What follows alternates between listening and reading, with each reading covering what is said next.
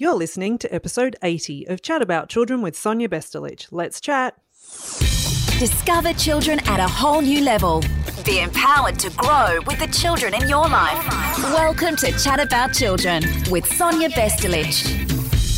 Hi there, and welcome to Chat About Children, where we chat about all things children and empower you to grow with the children in your life.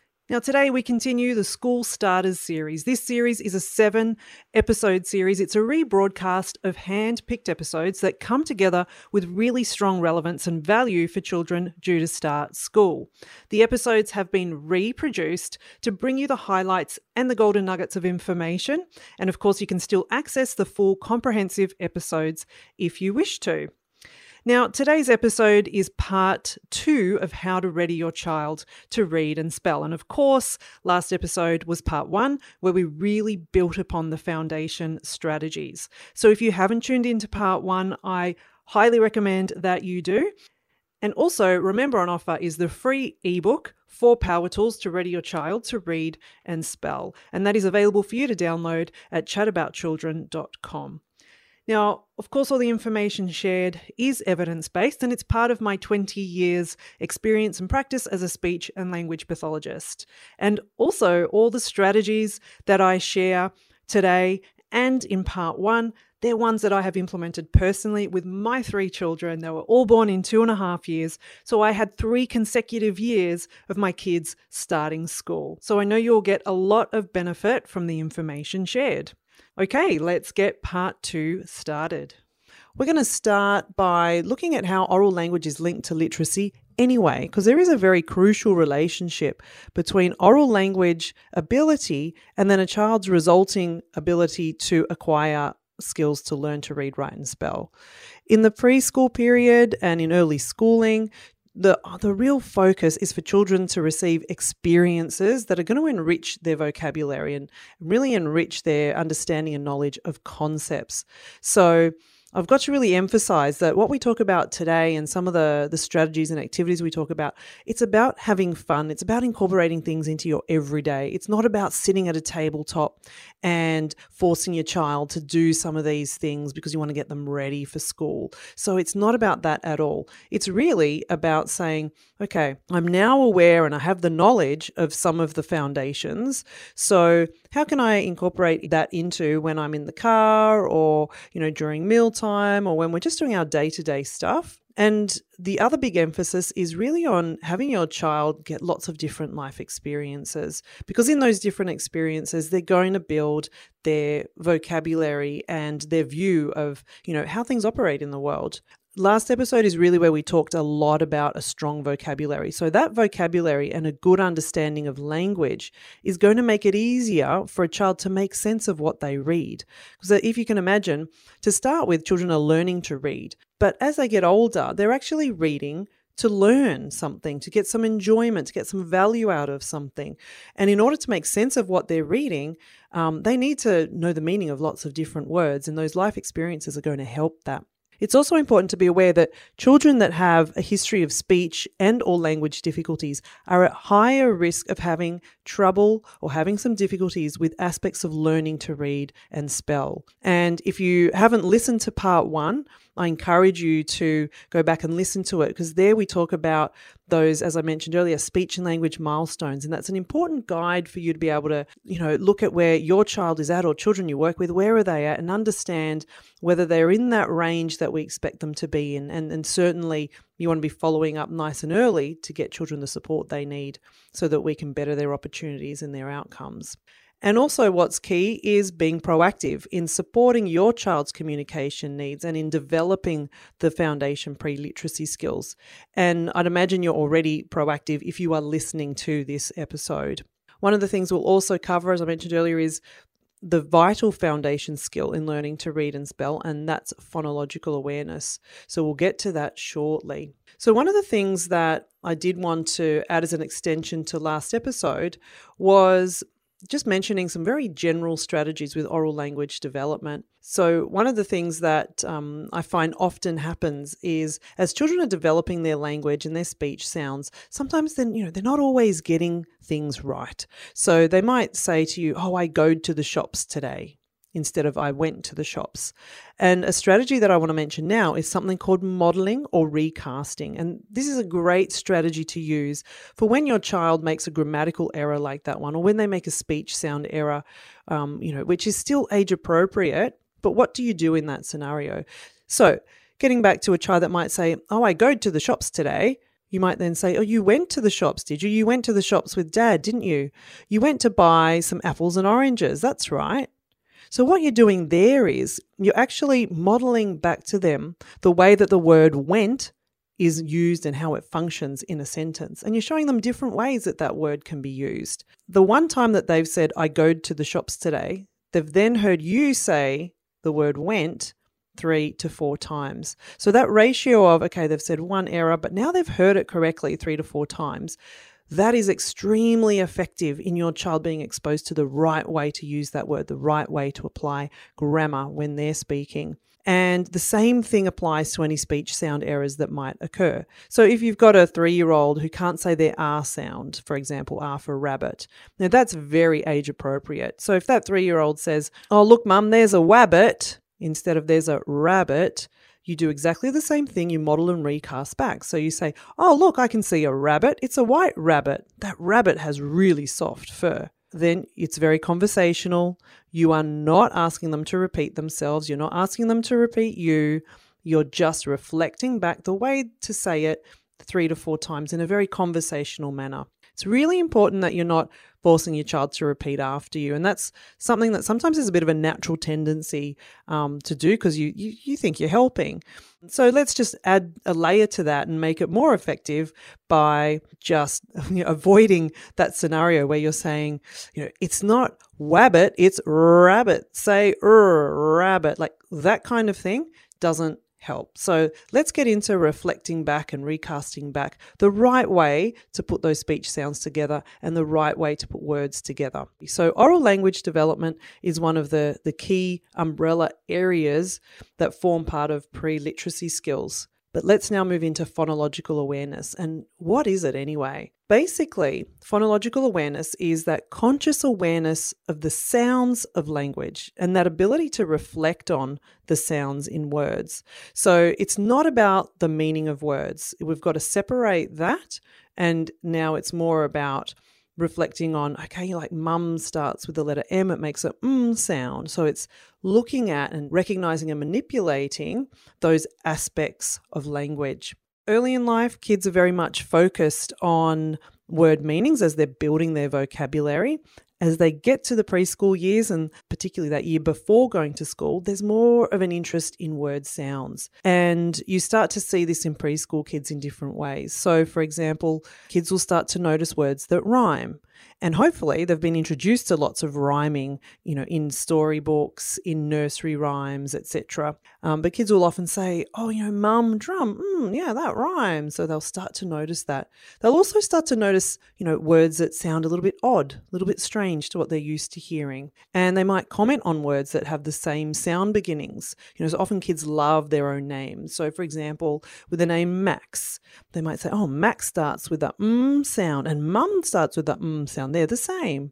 You know, and these are all fantastic things that you want to be observing and seeing in, in your preschool child. The other aspect that you might notice is that kids also in the preschool year are engaging a lot in sound play. You know, they might be making up their own silly rhymes and they might be making up their own kind of words that start with the same sounds or sentences that start with the same sounds. They're having a bit of fun.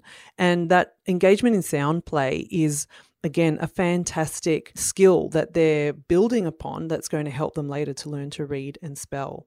And what I'm going to cover now is five ways that you can help them along in some of those areas. So, one of the first ways that we can start building phonological awareness skills is looking at syllable counting. And this is basically learning how to break up words into smaller parts. Now, why would you bother with this?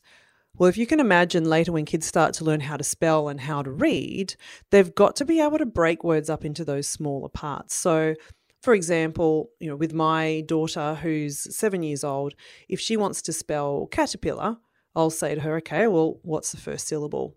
And she'll go, cat. Okay, so how do we spell cat? And she'll go, cat. What's the next syllable? Cat. Er, pill, uh, etc. Rather than that overwhelming, like, oh my goodness, this is a long word, how do I spell it? It helps them to break it down into little chunks that is easier for them to work with and to start decoding. The possibilities are just endless when it comes to activities to build those skills. So, here's a few ideas, and the key thing here is to make it fun. Okay, so syllable counting. Some basic ways to do this are you can get physical, you can clap it out. So your child's name is Sally. Okay, how many syllables in Sally? Let's clap it out. Sally. You've got two syllables there. Um, you could be jumping, you could be skipping, you could be hopping to the syllables. You might just look around the room and say, okay, there's table, and then you jump table. There's two jumps. You could get musical, um, you know, use keyboards, maracas, drums. It's a great way that they can, you know, shake to the beat of syllables in words. And you can find syllable word lists really easily on the internet. Um, you want to you know, focus on words that have one to four syllables, not much longer than that. But if you've got a few syllables um, or word list syllables with you, it makes it easier to say, okay, you know, let's tap the drums while we say um, television. You know, television, etc. Let's move on to number two, the second way that you can start to build those phonological awareness skills rhyming I mentioned earlier, rhyme time is you know, a great way to teach a child new words and get them to think about how words can relate to each other. It sets that foundation for your preschooler to learn about word families and then the different sounds that letters can make. For example, if your child knows that night fight rhymes, already there, there's a mini word family. So the spelling of the endings, the big chunk of endings of those letters, is going to be the same. Um, sharing books that rhyme is a really obvious start with rhyming. Um, and as your child gets to know the book, you, know, you can have them complete the sentence for you, where you know the cat is in there, and then you wait and you let them fill in the missing word and just make it fun. You know, even if your child comes up with nonsense or silly words that rhyme, it's absolutely fine. Um, the idea here is that they're just you know being able to identify or even to come up with a rhyming word to another word. Another easy way that you can do rhyming is on the go. Just wherever you are, take turns thinking of rhyming words. So you might be in the car, you might say, "Okay, let's think of rhyming words for things we can we can see outside the car." So you might say, "Oh, there's tree." And then someone else can say, see. You know, in the car, you can also do your syllables in the car too with things that you see around you. Another way to do it is you know, putting different items on the table and have your child choose a word that best you know, finishes the sentence. For example, if you've got a hat, a toy, and a ball on the table, you can make up a sentence like, There was a large cat who wore a large. And then they've got to choose, well, which one rhymes with cat? Is it hat, toy, or ball? So they're the kinds of fun ways that you can introduce rhyming. And of course, just sing lots of nursery rhymes. And don't be afraid to use the you know the proper words when you're talking about these things. So use the word rhyme like those words rhyme those words don't. And the same goes with syllables. Don't be afraid to use the word syllables. Like okay let's clap the syllables in caterpillar it's much more efficient and better for their vocabulary if you can use the correct words when you're teaching them. Please, please, I encourage you to use the word syllable, to use the word rhymes, um, and also, you know, use the word sounds and letters and how help kids differentiate between the two. If you're a mum or know a mum who could do with some support, this is an invitation to join the Flourish for Mums four week self care program. This weekly program is inspired by the best selling book, Flourish for Mums 21 Ways to Thrive with Self Care and Acceptance, and is led by the fabulous author Sonia Bestulic. She takes mums on a powerful journey to reconnect with themselves whilst building authentic relationships with fellow mums. Sound like something you want to join? Join our community from anywhere in the world. Mums, it is time for you to flourish. Sign up at flourishformums.com. Number three, the third way that you can help build phonological awareness. And here we're going to look at helping children hear the first sound in a word. Um, and often before they're, they're due to go to school, this would be your first step. If a child finds it really easy to, um, to hear the first sound in a word, then sure, you know, get them to listen to the last sound in a word. In terms of expectations, have a bit of fun with having your child hear the first sound in a word. Start with the family names. Okay, so here's Sally. What's the first sound that we can hear when we say Sally? Now, if they say S, you say, yeah, that's the letter. That's the letter S. But what sound does the letter S make? It makes a S sound. That's the kind of language you want to use when you're you know, looking at different um, family photos and you're discussing the first and last sounds. And make it as positive and as fun as possible. You can do the same with catalogs, and you can make you know, sound scrapbooks where you might do a collage of, okay, we're going to see if we can find all the things that start with the mm sound or all the things that start with a s sound. And you might cut up different pictures from a catalogue and then have your child choose. You might get two pictures and say, okay, well, there's bananas and there's mangoes. Which one are we going to put on our mm page? We've got bananas and mangoes. And then they're choosing between the two.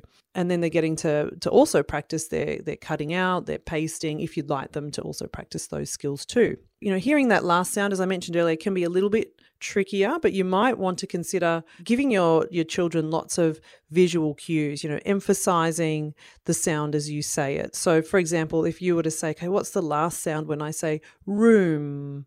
you might point to your lips so they can see your lips come together to make that last sound. So use visual cues as much as you can because a lot of the phonological awareness um, activities we're talking about, there's so much emphasis on hearing and discriminating the difference between, you know, small aspects of language. And now moving on to our fourth way to build phonological awareness, we're looking at sounding out words. Now, I've got to emphasize here, it's not about the spelling of words, it's about the sounds. Prior to starting school, you want to focus on words that have a structure of about two to three sounds. Words like bin, dog, cat, go, those kinds of words that have two to three sounds. A really obvious way that you can start playing with sounding out words is using things like colored counters, where you have the counters, you know, three counters, for example, out on the table, and you're pointing to each one as you go, and you say, okay, let's sound out bin, b, e, n and then they're pointing as they go along the counters. And you want to start incorporating, you know, also that practice of their eyes going from left to right. Um, you know, if you are in a country where they are sequencing from left to right, um, but it's a good way to use those those counters to get the child to start practicing how to see how the sounds are represented. You can also use objects like blocks when you're sounding out, and you can also use movements too, you know, whether it's jumping or saying steps every time that you say a sound. Just incorporate those visuals, those objects, those movements. All of that's going to help them learn more richly. And finally, our fifth way to build phonological awareness is looking at the alphabet. And here it's about learning and reinforcing the alphabet in everyday life. You can have your child recognize letters, name the letters, tell you the sounds, and you can do this really everywhere that you are. The car is a great place where you can do a lot of these activities. Um, where you know you can search for certain letters on street signs or shop signs as you're walking along. You know the list is just endless. Whether you're at the supermarket or at the doctor's, etc., there's words everywhere. So use those opportunities to just point out you know letters or if you're reading your shopping list just show them what you're reading and show them the shopping list, show them what it looks like. Just talking about what you're doing and just mentioning some of those things as you go is a great way to just reinforce and giving children that exposure to letters and sounds. It's a great way to just fit it into everything you're doing. And there's also some really great songs out there that you can sing that are all about letters and their sounds.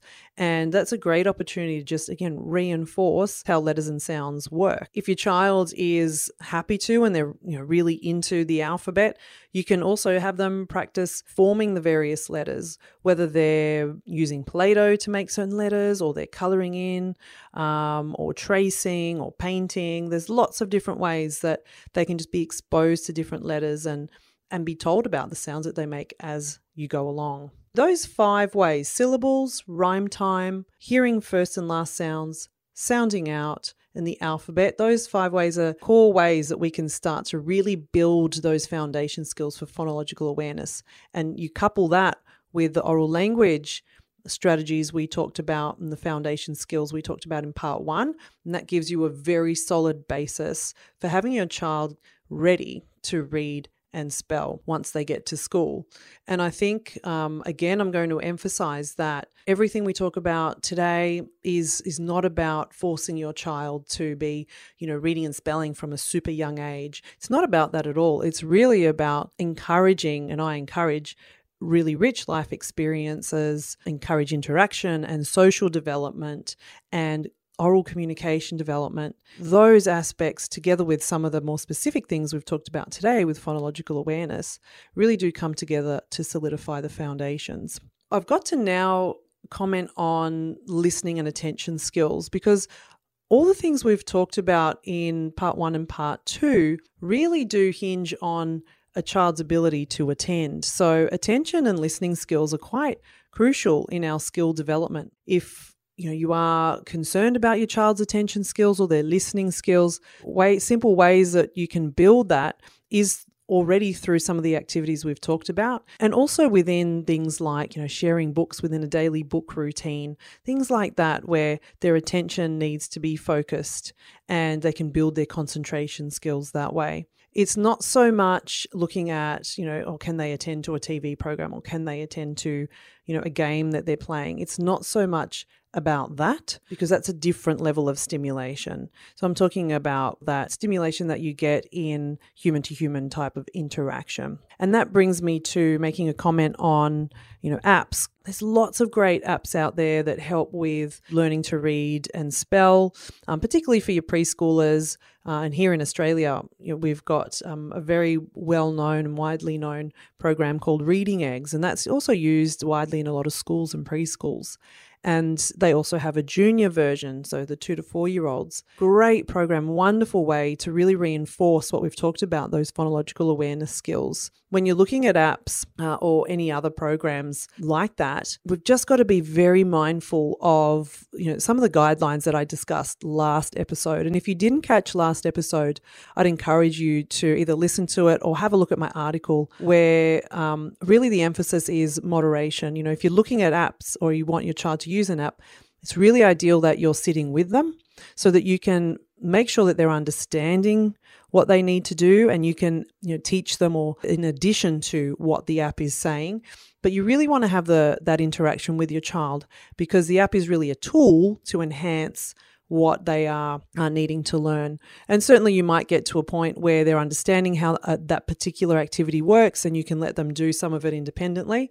But certainly, initially, you want to be with them to guide and make sure that they've they've understood the concept, they've understood what they're needing to do, and also just to make sure that the fun is there. So that would be my comment on apps. Do your research because there are some fantastic ones out there, and look at sitting and interacting with your child at the same time. So, some very important considerations that we need to be aware of is that, particularly for children prior to going to school, we want to make sure that everything is in check. Apart from the foundations we've talked about in reading and spelling, we've talked about attention and listening skills. We've also got to be mindful that that year before school, it is a, it is a good idea to have a child's vision checked, particularly by behavioural optometrists. So um, it really looks at those skills needed for the eyes to be able to track and sequence when they're reading. Um, and we also want to make sure a child's ears and hearing are okay and to be observant of a child's motor skills. And motor skills being things like fine motor skills, like being able to hold a pencil appropriately when they're colouring, tracing, drawing, etc. And also to look at their gross motor skills like the jumping and the walking, the running, and that kind of thing. And occupational therapists can also help when it comes to attention listening skills. If you're concerned about any of those areas, you know, I again encourage you to follow up nice and early. And if need be, you know, chat to your GP, chat to a, a psychologist if need be, if you're worried about your child being anxious or behavioral aspects that you might need some assistance with. Just look into getting some support nice and early for yourself, for your child, and you know, just for the family dynamic, really. Um, and in terms of communication, if you're worried about any aspects of communication, I know for us anyway at Talking Head Speech Pathology, we do communication screeners, you know, a short check to see that children are on track with their speech and language and to give parents any strategies or to refer them on to the assistance or the support uh, pathways that they need. Please do be proactive, continue being proactive in looking at getting any support nice and early in the piece. So now you have some super practical ways after part one and part two um, of listening to the foundations for learning to read and spell. These practical ways are really going to help